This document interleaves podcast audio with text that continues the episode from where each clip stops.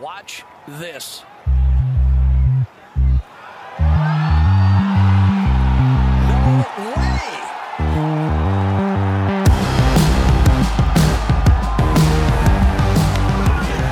You think he doesn't want to win, Dan? So I'm just looking at this course diaries episodes that we've done, which are really a sneak behind the curtains at a golf club. Yeah. We've not done any for that many for a while actually.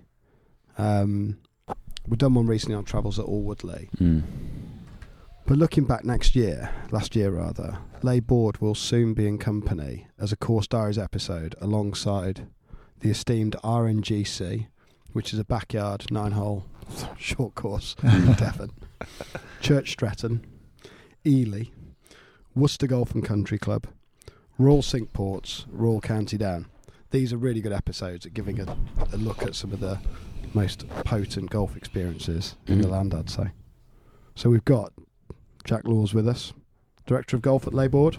Is that the- is that Director of golf, yeah, that's what they give me. I keep turning up and uh, you know doing the job. and three Pete on the pod, Bruce Fitzpatrick, a rare guest these days. Yeah, Bruce, this it's a joy to have you on as always. Thanks for welcoming me back to my own podcast, Sam. Great to be great to be with you. What a setting! Absolutely. Yeah, yeah. Um, No, it's great to have you boys, absolutely, and welcome, welcome. You know, it's been a, a long time coming. We've been listening to the pod for for a while, and congratulations on your success. It's Thank you. uh, it's been you know epic to see the the rise. Yeah, no, well, what a, what a treat to come down. I mean, we, you know, we, sh- there's no getting away from it. We're super lucky to be here. Mm. Um, seeing the the old, having heard so much about it for so long, and seeing the new, which is so new. You know, like you know, the, you know and the wild piglet. and We're obviously going to talk about that a little bit. Um, I guess opening gambit for this is a lot of people have heard about Les Bordes. Most people will have heard that it was something to do with the Bich family, the the, the famous Biro magnate. That it's blisteringly difficult. That you got your name on the clubhouse wall if you broke eighty. Um, there were and seven that was members. about it. There was well, I, I thought it was three. Three members, Seven. Like, yeah. Never let the truth get in the way of a good story. Can you do some myth busting for us now, Jack? Yeah. Yeah, of course, of course. So, I guess you know Baron Bich, he was the uh, original owner. This was he, his conception. Originally, he was a hunter back in the day. When, when he got a little bit older, he um, he played more golf, and and he t- decided to turn Les Bordes Estate into a into a golf estate, effectively. Wealthiest man in France, who's obviously behind the razors and pens, big razors and pens. Uh, Of course, razors. Oh yeah, yeah, yeah Of course. and um, he had you know the whole supply chain tied up and was was a captain of industry that's for sure. He was also a big philanthropist, and the, and the con- conception for Les Bordes at that point, which just had one golf course, was to build the most challenging golf course in the country Mm. to elevate the, the quality of golf for for kind of the young amateur golfers around France. Um, unlimited budget, unlimited time scale to build it. It took four years, um, and they built something which was kind of very out there in in terms of design, very contemporary, kind of Von Hagge. This is the Von Hagge, yeah. yeah. and you know. Von Hagge, the story. His resume isn't a list of courses that you will necessarily be familiar with. Yeah, I mean he's a wasn't. Texan. He built a lot around France. Like, I Yeah. think Seignosse, I think he built uh, La Nationale. I believe he built as well. Um, and yeah, like I say, had an unlimited budget and, and managed to go over that budget here. And uh, and but you know he had the finances to do it and so on. And you know he built 18 kind of feature holes, um, long golf course from the from the back tees, particularly at the time. It's about 7,100 yards. And um, yeah, Baron Bich was here, and for I guess for the 10 years that he brought the family down and used the estate for golf. Um, he would hang out kind of Friday through Sundays, bring, bring the bring the kids down. He had a large family, had ten children, Wow. um, and this was kind of their getaway from Paris, as it were. And uh, yeah, it, it it grew very quickly in terms of the mystique around the country, and it was number one in Europe for a very very long time. The old course, as it were. Um, Baron sadly passed away kind of late 90s, and then the course kind of changed hands a couple of times, or the estate changed hands a couple of times from there. None of the kids were golfers really, so um, it got left kind of to his business partner for a while and closed down for, for, for a period. Yeah. So this terrace that we're sat on now, the, the, the main clubhouse just behind us, and we've got the first tee of the Von Hagge, the old course, just out there beyond the putting green. So this was all was all here. Was it back in the eighties and nineties when the when the course opened for play? This is sort of the original original site, the original clubhouse. yeah, yeah, exactly. This was kind of the, the hunting clubhouse, Mm. effectively. Um, so I'm sure they, they changed it a little bit in the interior to kind of golf it out a little bit more. Um, and the same with the lodges. So you boys are staying in our lodges, which are very local to the clubhouse here. Mm. Um, and they were built in a similar sort of time, kind of 40, 50 years ago. The interiors have been kind of redone. And we, we brought them into 21st century. It's kind of a bit more of a five star look and feel inside. Bruce Um, said there's a bit of a Soho Yeah. House vibe to the whole thing. Yeah. And Yeah, you were so I like, mean- well, Bruce, you've got a good eye for in, He's actually got a better eye for ar- internal architecture than not he that has, I- of course, architecture, I will add. Not but- that I frequent Soho House all that much, but it turns out it wasn't that fu- that wide of the mark. Was it? Yeah, I mean it's a very very acute eye because the guys that done Soho House were Michaelis Boyd that that uh, kind of looked after us with, with a redevelopment here, and that was kind of like 2019. So you Okay. spot on, yeah. Um, so as a as a result, you know we've got that kind of nice kind of relaxed country vibe in the clubhouse and in the rooms as well and we kind of demasculated things a little bit because it was very very traditionally french Mm. kind of big round tables a lot of dark woods a lot of cigar burns around you know Yeah. so we just softened things up we softened things up so uh, families are comfortable here now as well. Nice. And the course, so that that that whole thing about the honours board, if you broke eighty, is that absolute nonsense? Was that one of those? So it's a really good point. So it was actually we did actually have the board. So when I first come here in August of 2018, the board was uh, in the clubhouse, and if you broke 80, and I think it was if you finished with the same goal ball, you got your name on the board, which by, by at that Have you still point, got that? yeah, it's somewhere it's tucked away in the in the loft or something. share it You should see the names. I mean, you have like Darren Clarke's on there. Um, you have a bunch of tour players that are on there that have come through back in the day, and uh, the scores aren't posted. But it's like I say, it's if you break eighty. That being said, the golf course at the time was tremendously difficult. It was very very soft and green, so the the ball only went as far as you hit it through the air. Um, the rough was much much narrower to the middle of the fairway and a lot deeper and rougher and, and thicker rather um, and then obviously you have all the trees and all the water that's out there anyway and the elevation and so on so it was it was a very tremendously tough golf Mm. course and back then we're talking five years ago or maybe a little bit more six years ago the uh, the, the course record was 71 you know, what, yeah, Van de Velde shot one under par back in the day, and that was the the course record. Subsequently, we've made some small changes, you know, not architecturally, but just kind of general changes where we've opened things up a little bit, A little Um, firmer, perhaps. little firmer, you know, so the members get some bounce on the fairways. Absolutely, greens are still in, in great shape and open up the fairways in certain areas. You know, remove some of the rough, and um, yeah, so 66 is a course record now. Uh, Soren Hansen shot that a couple of seasons back, so. Van der Wow. Velde's golf stacks up around really difficult golf courses. Just Yeah. an observation. Carnoustie and Les Bordes. Yeah. He's right there when it when it gets when it gets unplayably difficult. Van de Velde steps into his own. Actually, Uh, And you make a good point because this place has always been deemed to be like the toughest Yeah. test of golf on the planet, right? And I'm sure 20 years ago it probably was. You know, the, the, the course rating was incredibly high. I think it was like 167 slope or something. I mean, it's off the charts, right? Uh, subsequently, it's now we've made the changes. It's it's much more playable, and for the members that we see, you know, daily, and then kind of the guys that come in and out, international guys, it's uh, it's not as much as a bloodbath out there as it was. Yeah. still tough. Still, still, Still a, tough. a good like, test. Still but, doesn't accept big misses, does it? but I think what's great is that you know I guess we're going to come on and talk about the new course um, in a little bit, which opened for play last year, 2022. Yeah. Yeah. Yeah, yeah, 2022. Um, yeah, it's gone so quick. and just to see the difference in, in character of the two courses in that in that the old is perhaps from that penal school of, of, of course architecture. I read one sort of description of, of von Hager's work is that he built courses to defend par, which that was the which is opening quite gambit yeah, Bock on one of them. Yeah, yeah, said on somewhere the in Florida. down. He built this course to defend par, as if there'd been an assault on par's honour over you know, recent years. And, and I guess you could see that elements of that in the old, but also just the nature of the land is quite different to the new. In that the, the old is almost like old kind of marshy swampland, and and the greens are built up.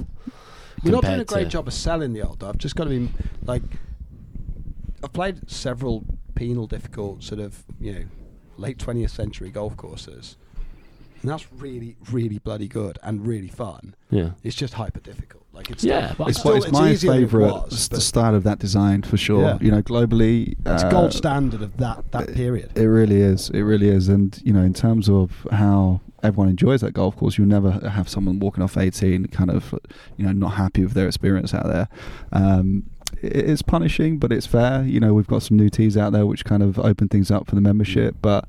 It's a it's a very very good golf course, Yeah. and and quite right. It was n- number one in Europe for a huge amount of time.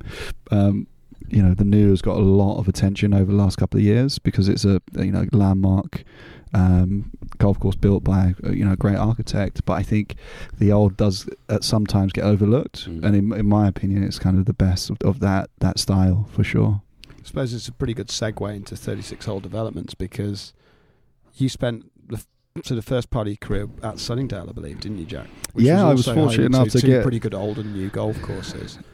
Um, and here you've got just a massive contrasting styles. But you know, growing up in England, playing your golf around Surrey, Kent, around there, I suppose you get pretty good exposure to what the big facilities look like, right? Yeah, yeah, I've been very fortunate. I, I, I was when I was a kid.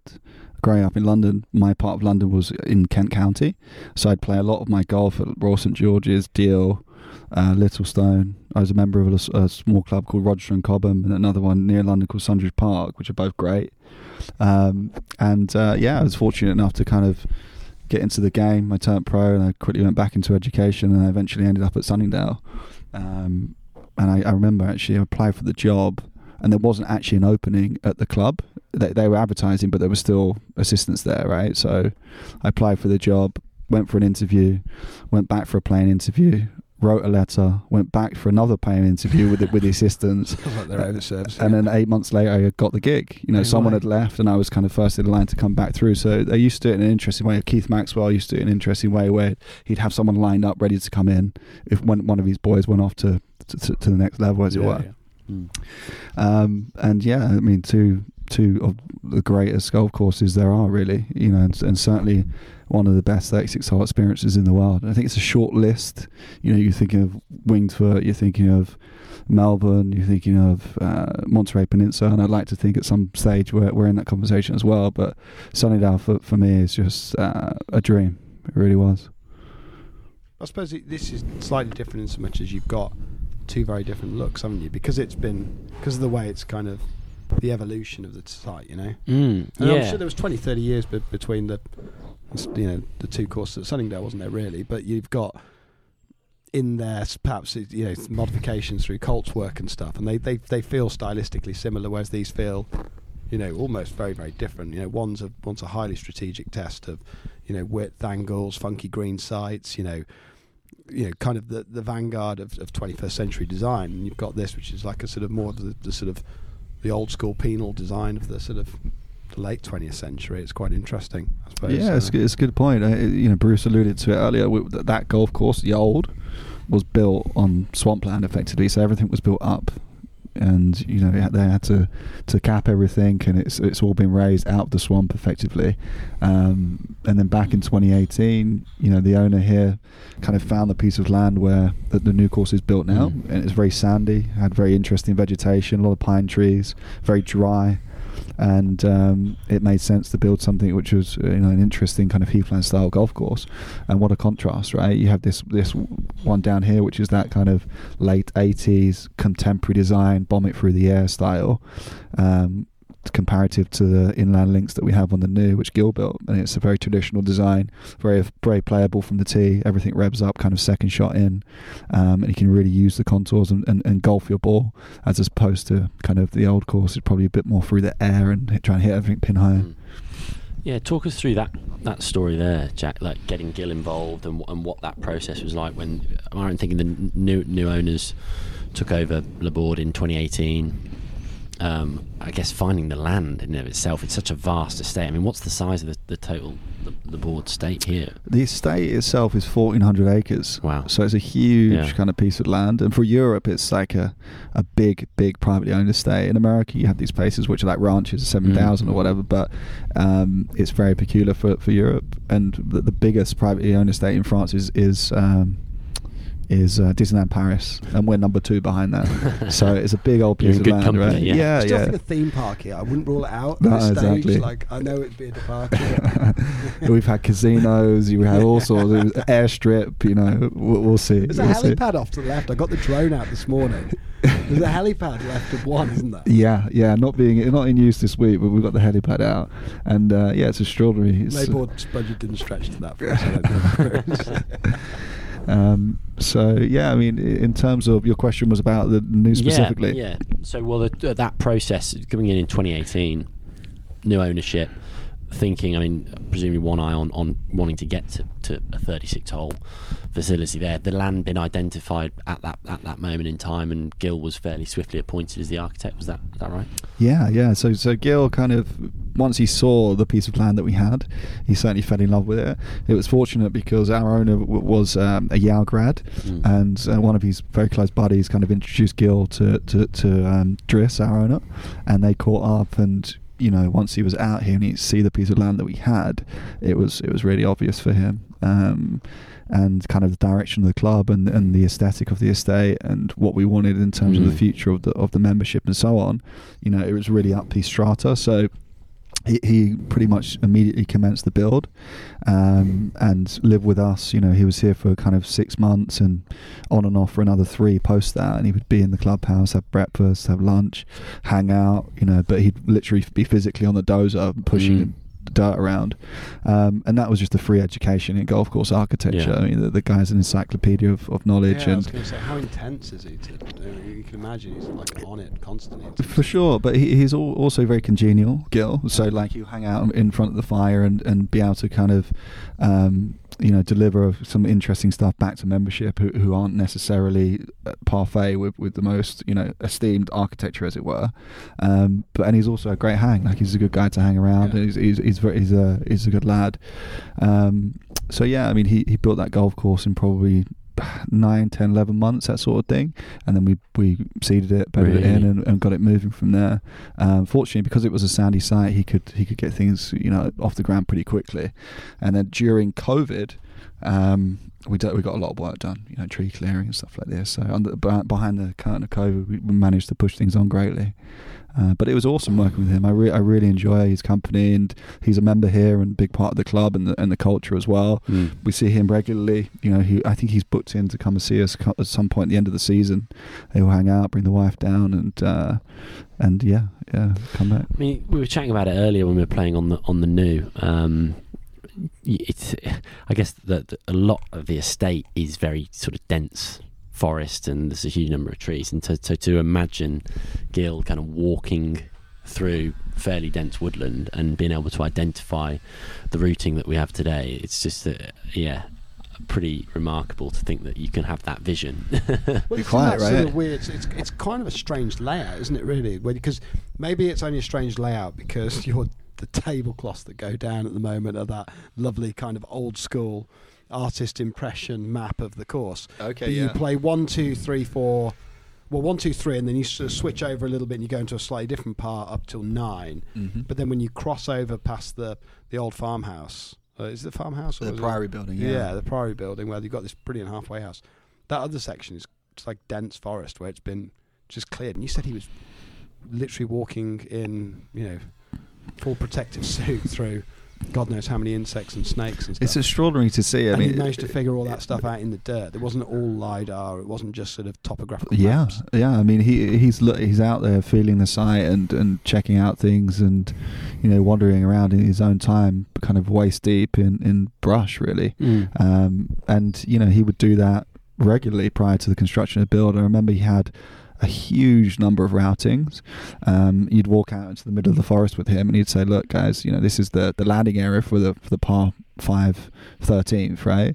And you, you'd literally just be looking into a dense, thick rainforest of, of Yeah, jungle. okay. Yeah. Yeah. and then you'd do another 200 yards. You say this is the, the, the front edge of the green, and this is where the flag's going to be, and so on. So he's feeling the the, the, the, the land under his feet, and he, he's seeing kind of the rise and fall of things.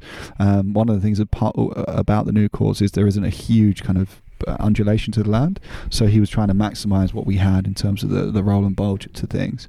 Um, but yeah, that, that, that side of things, that that is something that would only come with 40 years experience and having the touch and feel to, to and the Mm. confidence to get that done, right?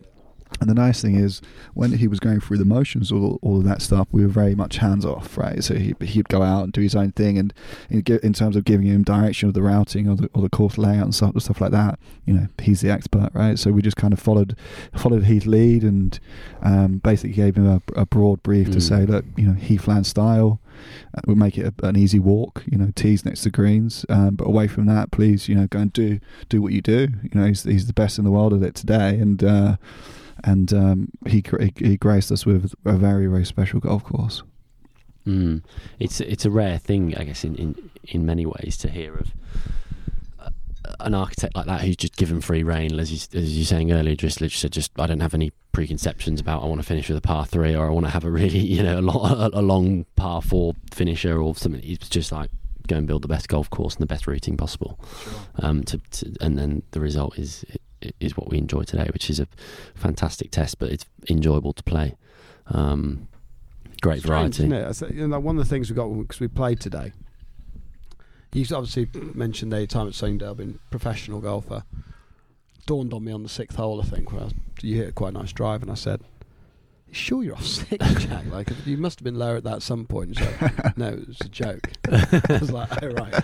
Yeah. And then Jack very quickly turned around to me and said, "Assumed you were joking because you said you were off three." as well." By then, I thought God, we racked up sixty shots. Um, can't remember where I was going with this, but um, It's a great match play golf course. That golf Yeah. course, you know, we we kind of nodled it round today, and it was good to, to have a good look at the, at the course. But mm. you know, you guys racked up a fair few birdies. Do you know what I mean? And there there was also moments where Yeah. you can you can lose your ball if you hit a terrible mm. shot. yes, you can. Yes, But that being said, like it's playable out there, Yeah. guys. Do you know what I mean? Yeah. The greens are tons of fun. Like I, was, I just you were just away from the table. I was chatting before we came on air. You know, I feel like the old you've got to you've got to hit it to a certain spot, and then you know we're going to probably go out and play the old this afternoon. And I feel like I now know I can't hit it there, and I know I have to hit it there instead. Whereas going out and playing the new again, I'd feel like I actually want to try that differently. Whether that results in a better yeah, whether There's that results in a better options outcome is Yeah. open to another number of other factors. But Uh, you can try and play all sorts of stuff. You, know, you look at holes like eleven, holes like I mean nine as a short par four It's just absolutely out of this world. I mean, you could literally start the hole with a putter. I mean, it wouldn't be the best start, Yeah. but you, you know, you can hit anything off the bag off uh, that. off Eleven tee. the same. Fifteen again. I mean, there's a great mixture of uh, green to, to to use your your the, the expression that you were using far too much at one point in this podcast, Sam. But half par holes, the short four in particular, where you have a chance to be a hero pars. and knock it on the green, Yeah. or you can fail miserably if you if you if you and the par if you fives bite are off too much. good. It's quite. I think a lot of the time, you can you can find par fives a little bit sort of just gone sort of one direction. Maybe with certain courses, they've just become overly long. They've tried to reduce them to sort of three shot golf holes. And they all feel kind of reachable, but they will also take your knees off. You don't get it quite right, but not not to a watery grave. I mean, you look No. at holes like two as a par five. And you look at it and go, like it's quite long, but I hit two. I hit quite a good drive, and I was sort of in shape, and I sort of had a dig at it. You got down, and when you looked back up the fairway from the green, you were like, "Yeah, wow, that's mental." Like actually, you really want to be coming in from 110. The worst thing you could do is miss this thing 30 or 40 yards short. Well, like, you had a right, great right. chip where you were, but Yeah, There's no but it's a it's a there. really nice like small green for a par five that Yeah. not hugely long. you can you know, enjoyable. Yeah, so uh, I think that variety and the and the shot selection that you have there. But again, the turf is, as we were saying earlier, the turf is so different. Very sandy, a lot of chance to run the ball in. Whereas on the old, you feel like everything is is through the air, pitch and stop. Very lush, very lush grass, isn't it? Um, But do you think developments like this have become more about the golf? Like I don't know. You notice is there does the industry have these sort of things like almost like there's- there's this sort of one management that goes on? You know, it's like things are constantly getting better. It feels with things.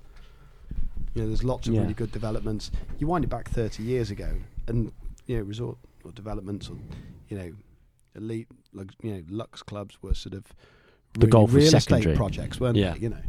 yeah, Yeah, sure. I, I think you know th- everyone now wants a simulator in their clubhouse, right? And uh, the whole kind of attitude towards golf has changed a little bit.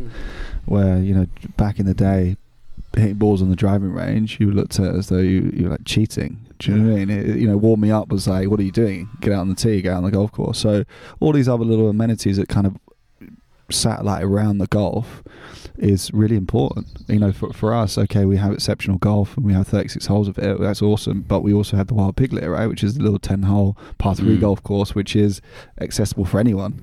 You know, so if About you, as much fun as you can have playing golf. That it's awesome, right? Yeah, we had a great time you there could come in and night. just play the piglet, and you could have eight seriously yeah, a few days. because there's no hole over 140 yards. Most of them are probably between 65 and 95 yards. And the names of the holes are so You good. carry It's on, like yeah. jelly bean. Go on. I get excited with It's this so the excited. baguette. yeah, right? the baguette. Yeah. Crazy But bear. You could, there- there's actually some pretty tricky paths to be made out Yeah. there because where the pins cut, they're on nice little slopes. Um, Yeah, dude. and I I think mean, what strikes me w- about Les Bordes, just having been here for a couple of days, is that the golf is, as you were saying there, Sam, the golf is like right at the forefront. They're two top quality golf courses, but uh, and clearly, you know, a number of the members you have here are very keen, discerning golfers. But the off course, it's very relaxed and just you, you know such a welcoming place that to, to sort of sit and relax and chill out and almost take your mind off the, the golf. There's that kind of great contrast in, in the two. Yeah, it's it's great to hear that you guys have kind of absorbed that as well. I think you know times have changed somewhat, and I think when it comes to how these guys want to kind of spend their time, they, they want it in a kind of relaxed format, really. Yeah. Particularly if they're if they're jumping on a plane and coming down here. And also, we want to kind of make them feel comfortable where they can bring their wives, bring their kids, and, and just Mm. keep things kind of chilled, as it were. Um, but that being said, you know, golf is the most important thing on the estate today, and we try and push the standards of the golf and and elevate the, the golf kind of every week. We obviously Mm. play with Roman today, our superintendent, Mm. who joined us um, from Mortefontaine, and he's got a great background, been out in the states and very well educated, and um, he's got a handle on both of those golf courses. But yeah, I, th- I think just just typically, you know, we look look at clubs like Beaverbrook, right, in in London, where they're paying you know a lot of money to be members there, debenture and and annual dues, and you know it's done really well, and they have a lot of members, right, because they're so relaxed. 400,000 joining, isn't it? Right, So- you know, so it's, you can't lose that down the back of the sofa, right? So, I can't get. I've googled how much my kidney's worth. I don't think it's enough for any of these places. um, and you know it's a very relaxed format, and uh, they do a really good job in, in kind of driving the the uh, the culture there. Um, I played there maybe probably six months ago, probably back end of maybe uh, nine months ago now, and I see like prams, like women pushing prams around, and the shoulders are dropped. It's all very relaxed and so on. You know, not that we're at Beaverbrook, but kind of we love the idea of people coming onto the estate, feeling super relaxed. We call them kind of pretty much first name with everyone. Hang out, grab some lunch with them, go and play nine holes. The wife's at the equestrian centre, the kids are on the beach, Mm. and everything's just pretty low resistance. And you know they're just here to decompress. Um, Can we just add that the beach is a it's part of that, that, that lake lake development where you've got a lake swimming pool. And then a 500 year old building is not on the coast. in the background. It's not on the coast, just just for clarity. Yeah, so so I mean the beach is a funny one because back in the day when we first got off the ground, I guess it's 2019 when we launched the membership, um, a lot of people were t- discussing having a swimming pool in the estate, which is a cool idea, uh, but objectively speaking, building a swimming pool in France is always a bit s- a bit tricky, just with you know environmental issues and so on. So we built a natural lake, which which has the sand and the beach. So it's a complete beach, and it's, it can hold like you know 25, 30 people, which is ample for a couple of families who are up there in the summer. Um, and it's been really really popular. So it's 50 yards long by 150 yards. Um, so it's a fair size. Yeah, nice. And and all these different uh, developments, like, I mean, you know, just call a spade a spade. They're they're bound by people that have significant means to be able to become a member, but through the gates, there, I get the sense they're all really different. I've not played all of them. You've worked in and around the industry for a long time. You've probably got a lot more exposure to this than I have, but.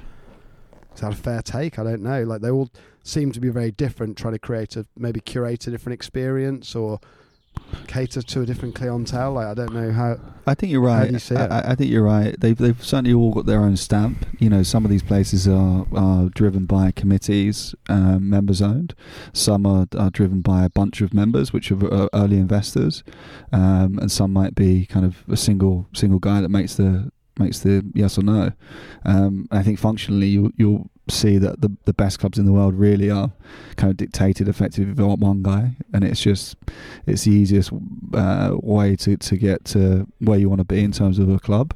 You know, bureaucracy in a club can be just a slow slow burn Mm. to, to, to the bottom, right? Um, but yeah, they all have their own their own culture and stuff. I, I, like I say, I worked in London at a different couple of different places. I had five years at Sunningdale, which was which was extraordinary. You know, it's a it's a, was an amazing amazing uh, experience, and you know, I thank Keith Maxwell, the head professional there, for bringing me in, and all the members that looked after me at the time. Um, and then went on to, or actually during that period, I went to Texas for a while. Uh, I worked in Florida. I worked in Latvia for a while. Oh right, this is a yeah. Russia Tell us about that. Yeah, so we, we, a friend of ours was building a golf course out in in in Riga or Jurmala, which effectively is like the the Hamptons of Latvia.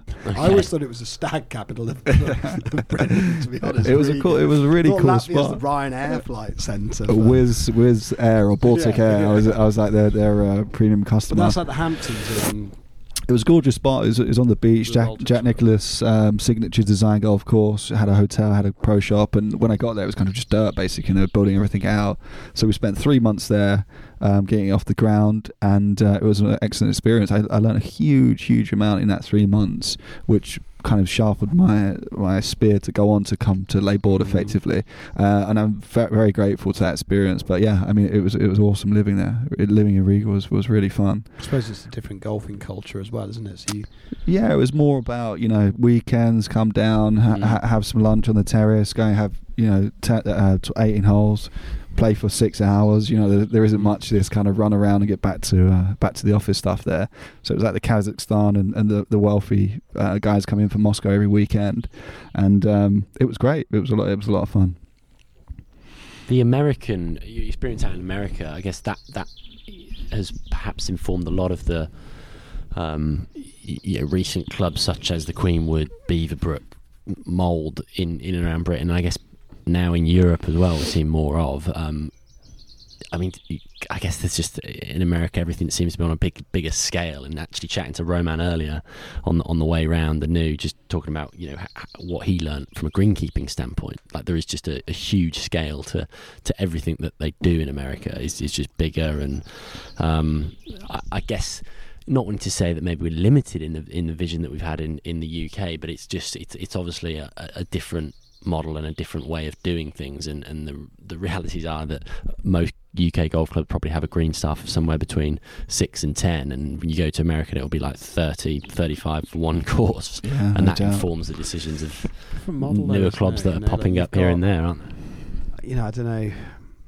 I think that just the model of British golf is so different because it's so democratic and it's so member run. And whilst you've still got sort of member run clubs in, in America, they have got huge budgets, and budgets give you real opportunity to innovate, don't they? You Yeah, know, absolutely. Whether It's, that's it's with merchandise financial. and a mark, or like the course design, or bringing in, you know, which side of the Atlantic do you want to work on if you're an architect? Well, you know, it's hard to hard to say it's not America, right? So yeah, no doubt. and There's- therefore you're Mm. you're always going to consume the best of what you see over there. You see places like a Hoopy Match Club, and you see the fanfare that goes around that, or you see the fanfare around Streamsong or Bandon Dunes. And it's not surprising you start to then see tidbits of that start to feed Mm. through, and yeah and it sh- and it has shaped the way that we've got golf in Britain, and and I think t- you know to to maybe to a lesser extent in Europe, haven't we? Because we've started to see playability is now the gold standard. You know, But that's, I guess, we've always actually think, thinking it through now. The UK and Europe has always taken, not always, but certainly in the last hundred plus years or so, has has picked up trends in whatever area of life it is, whether it's sport, media, entertainment, business from America. It's come through a certain number of years later and just sort of filtered through. And I guess it's natural that it's the case in golf as well. Um, But, but I mean, you know, to, to, to come back to Les Bordes, I mean, the, the relatively small, intimate membership you have here at the moment is quite international, from what I gather, isn't it? Yeah, very much so. Very much so. I mean, I think it's like 40% which are American, Mm. kind of 30, 35% which are from the UK and predominantly London. Um, Geneva is also a big one for us. We've got a couple of guys in Dubai and the rest are spread around Europe. So it, it's a very, very international membership. They, they all love the, got the game. You know, we've got a lot of good players which are members here.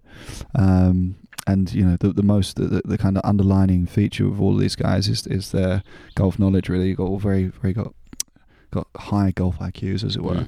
Um, so when I come over from Sunningdale, there's a lot of, a lot of boys that come over. Um, a lot of guys come over from Queenwood as well. Kind of got us off the ground in terms of the fa- founding membership. But we have a bunch from New York and West Mm. Coast America. Um, but yeah, it's, I mean it's interesting. The, the, the American kind of model is primarily run around the finances, right? And the, the Americans do money very well. so, so, so you go out to these places in the middle of like Florida or something, and they'll be selling memberships for like five hundred thousand euro uh, dollars, right? It's just and there's a wait list. it's just the, the, the whole the whole kind of perception on things is is very different to kind of European and and British kind of culture. Crazy. Mm. That's insane. I mean, with um, with Les Bordes, and you have such a diverse and international membership there. Do you find that, that there's there's quite a bit? It seems like quite a sociable club, though, in the, the sense that members mixing in, member guests. You have a few of those throughout the year. The member member.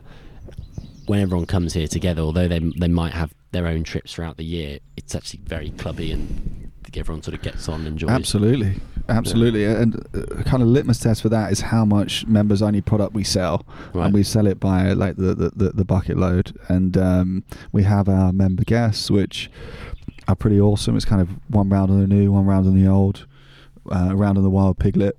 And uh, like a gala dinner and some barbecues and stuff, and it's fantastic. We have four opportunities in no Mm. tea times and and and the uh, seated meal to kind of mix everyone up, and you know by the the second morning, everyone has played with everyone. Everyone's Mm. hung out with everyone. Some some guys have been into in the clubhouse till four o'clock drinking whiskey, having a laugh. It's like a guy from Oakmont and another guy from Brohoff Slot. You know, Yeah, they would yeah. never have mixed. So, Mm. you know, they have Les Bordes the the defining um, uh, what what kind of joins them, and uh, we've built like a really cool culture here, and that those those events are, are really good for us. So next year we're actually going to put uh, add an additional event to the to the calendar for, for the membership as well. And what's that process like going out and, and you know kind of getting these these early members to, to join because it's quite um you know it's not in the, the sort of a kind of hot golfing destination as you think like straight off the bat the Loire Valley is perhaps quite unknown certainly you know not to be too disparaging towards American friends but they just think what? There's golf to play over there. Like I guess their typical destinations in Europe would be Ireland Scotland maybe a bit around London as well. Um, what did that process look like Yeah, so in the early days, it was a, basically a lot of our network. So Dries, our, owner, is very well connected in, New York and, and London, actually, and now d- definitely in Geneva as well. And um, it's kind of friends of friends, and pe- Mm. people had some sort of background of Les Bordes and absolutely loved the loved the old. You know, you and I have a mutual friend that that um, the old is his favorite golf course on the planet, and he's a very savvy golfer. Um, and kind of off the mark, we priced it at a point where you know it, it was affordable for a lot of these Mm. younger guys, and we very quickly turned zero members into like 100 members within three, three or four months. wow Um, like I say, Gil was part of that group as well. Um, so it built up momentum in the early days super fast, and then sadly we rolled into COVID, kind of 2020 early early phase. So everything was put on hold for a while. Then once we got out to the, the other end of COVID, we pretty quickly brought in another 60 guys, and again they're all fitting the correct demographic of the club, and you know would be kind of assets for us to have on board and, and spread the word and al- almost be ambassadors, as it were. Um, so it's an interesting process. Typically, it's gone with member bringing in member, um, and then we do get, get some guys that will reach out, inquiring, and so on. And then there is a process that's set in place for that as well. Um, we've closed local membership, so that that's we can't take any any more local memberships. Uh, international membership is still open, and national membership is is still open as well. So Mm. it's exciting yeah I suppose it's hard, isn't it? Because you want to, you know, with any with any club, you know, you just you want it to be like-minded to a certain degree. It doesn't mean that everyone has to share. Not every club has to be built in the same ethos, but there needs to be, I think, a level of kind of like-mindedness within the membership. And I suppose when you know cost is a big big barrier to entry at a place like Les Bordes, there's, there's no stepping around that, and therefore you know it's important to make sure that you know that must be quite hard, I would imagine, to then not solely focus on cost of the only thing. It's about making it like-minded. and Yeah, exactly. I, I think the the biggest thing that we have is that the experience is, is pretty cool. Like it's pretty Mm. undeniable. Like you can't Yeah. really come here and have uh, unless you get rained on for, for a day or whatever. You can't really have a bad time. 150 this morning. I loved it. You got your money's worth out there today. yeah. Um, so so about once, smaller once people visit, like the penny very quickly drops. And it's like, oh, well, this is another string to my bow. I can Mm. definitely see myself here. And we're talking about some of our members have got sixty memberships. Do you know what I mean? So that they got. Sixty. Well, we've, dude, we've Sorry, got I a was mem- just like, so I was a bit That's stunned got there. a record. We've got a yeah. man- I thought there was a 14 club rule. that has 60 memberships. C- So can you imagine that annual dues on the, in January kind of goes Wow. through those, Whack, just boom, Right. straight on the floor. Yeah. So you know we're, we're we're a second club, obviously not to to the locals. We we see them all. All, all the time, and they're always here and hanging out, and it's great to have. They support the club, and the our Parisian members likewise. Um, but for internationals, we're de- definitely a second club. Wow. Yeah. Yeah. Um, For the majority of the membership, it's it is a second club, an overseas club, and I guess in a way, y- you know, quite nice in that they're coming here. It's a getaway. They're looking to decompress. It's very a tranquil environment. You're off to a winning start there straight away because you're in such beautiful surroundings, and to have two great courses and a brilliant clubhouse and amenities to just come and chill out. Uh, that's high praise, and we try and Yeah. caveat that with be- having like a quite relaxed environment as well, Yeah. right? So, you know, these these are important, interesting people. We're not kind of giving them a white glove service. They're, they're, they're excited to see myself or Oliver, who's Yeah, our head it's pro. Yeah. here, hang out and do you know play some golf or whatever. Take take some lesson with one of the assistants, um, and you know bring their family and, and friends down. Um, so we're fortunate in, in that regard, and that our CEO does a fantastic job, and that Roman does an awesome job with the golf courses. Um, and, and now it's just kind of bouncing along in terms of membership, and we're certainly still open. Um, and a, a, a club like this, you know, much like a Beaverbrook and so on, take a couple of seasons to really get to that uh, equilibrium when everything Mm. is taken care of by the membership's due, the, the annual dues, as it were. Favorite hole on development? Um, I probably got a couple, but I love, I love fifteen on one the pick of new. each. So fifteen on the new is like a short par Yeah. four, which has got a ton of ways to play it. So it's like we played it two eight five today, and we're hitting little cutty drivers That was into the one that you green. bin drive left, then knifed wedge through the back, that doesn't sound like me. chopped out of the bunker. Yeah, Yeah, Well, uh, Sam, Sam actually just walked that hole like like, like fourteen of the others, so it's funny for him to be taking aim there. But yeah, yeah, Sam was in his Sam was in his pocket. it's the green. That's the one. Nuts, though, isn't Exactly, it? exactly. Such a good golf hole. Once you play that a lot, you get the fear of God, and you know where Yeah. not to hit it. And sadly, when your brain goes that way, you end up there. There's like a crazy rise at the front left of the green, isn't Right. there? So you, it's totally drivable. yeah, But you get out of shape, you're just dead. And like the green goes so Yeah. severely, front left to back right. Exactly, and it's a very skinny kind of skinny green as well. So it's, it's quite difficult to kind of if you're pitching into that green, hold it. Yeah. Um, and once I hit that bunker shot, I, I very much wide-eyed looked at my partner in the hope that he would hit a tight shot to the to the to the flag, and he duffed it kind of 40 yards in front of him. So, Left it in shadow. but it's a great hole. I, I I love that golf hole, and I think that's Gil's favourite hole in development Mm. as that well. right? And yeah, I think so. It was one of the ones that he took a lot of pride in because you can bat a driver up the left and almost go past the flag, past the green, and kind of putt down Yeah. back, or you can lay back, hit five iron or hybrid, and hit a pitch into the green. Um, so there's plenty of ways to play it, and uh, but that's a great, great golf hole. And late in the round like that as well, it makes for a really cool kind of finish. And Do you know what I mean? the, the finish is obviously pretty nailed, isn't it? Then, so it's like a, it's like all bets are off really from sort of 14 onwards. Really, it's like it's Yeah, when you think match play, 13 with that beautiful long par five, you've got to really narrow your drive and, and um, to get on into with that ele- elevated green. If you Yeah. lay up poorly, you're on the downslope, it's very difficult to stop on that green. Then 14, to your point, is a three and a half. You know, it's a lot. We played it at 218 today, and that's not even the back tee. The back tee is like 245. Beautiful green complex, and that that uh, that hole is one of the great par threes on the estate.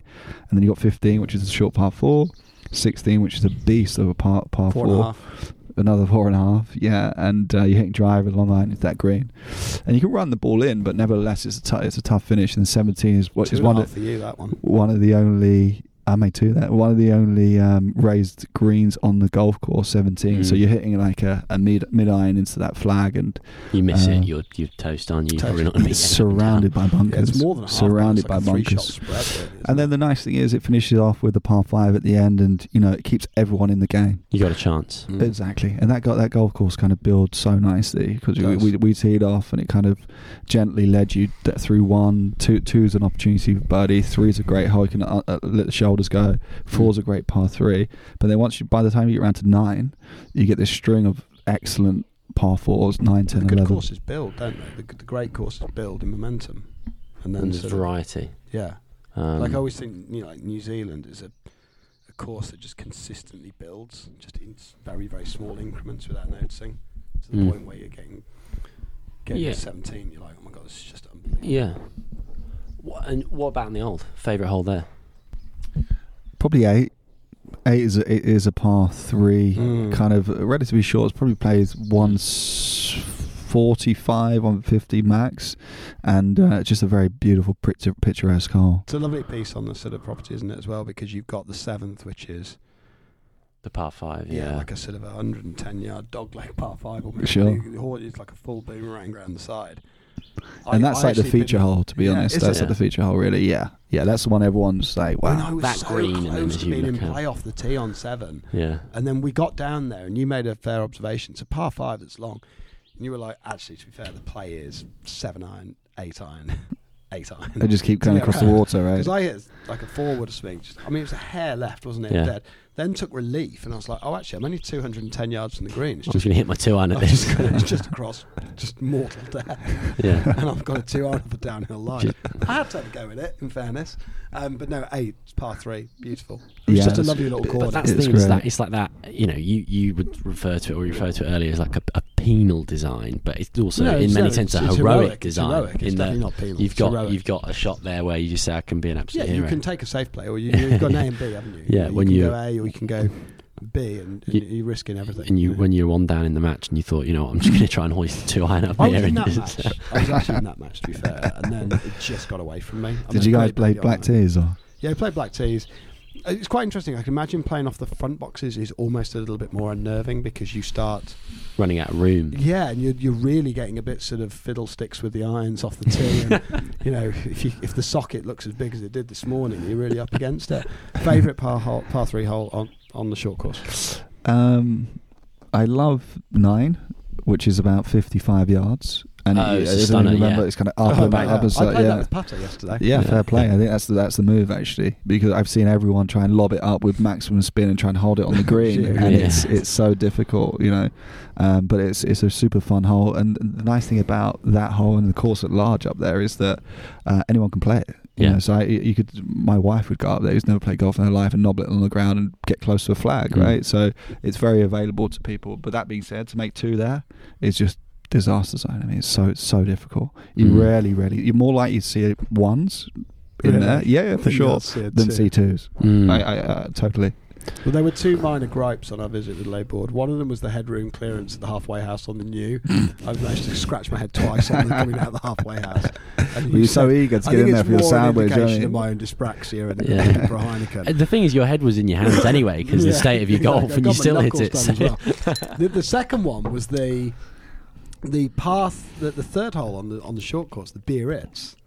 That's and we went back, and you were like, "What's going on here? Like, there's just vegetation all the way in front. I can't see the flag. It's 148 yard par three. Yeah. So I was like, right, we'll take Jack to task on this the next morning. I'll have a chat with him. Uh, he's probably got no idea, and he'll probably apologise, and he'll be sorted for this evening. what did you say? Well, it's, it kind of gives a nod back to the old par threes, like at Prestwick and stuff, that which are blind holes, right? Blind shots. I know they built one at Friar's Head, and so Gil was very excited about that hole. So I'll share your feedback with him. I, I, no, I, I, the like, yeah, logic makes I, I get Because that. then you play the donut hole afterwards, which is- Absolutely, which is like the Riviera hole, right? Yeah, and so um, the whole thing's just. I mean, as the par three course goes, it's, it's a it's a thousand yards of absolute fun. Isn't, isn't it Be out there just for hours. you know? And it, you can whiz around that. I'm sure you guys did it in like 45 minutes, under an hour.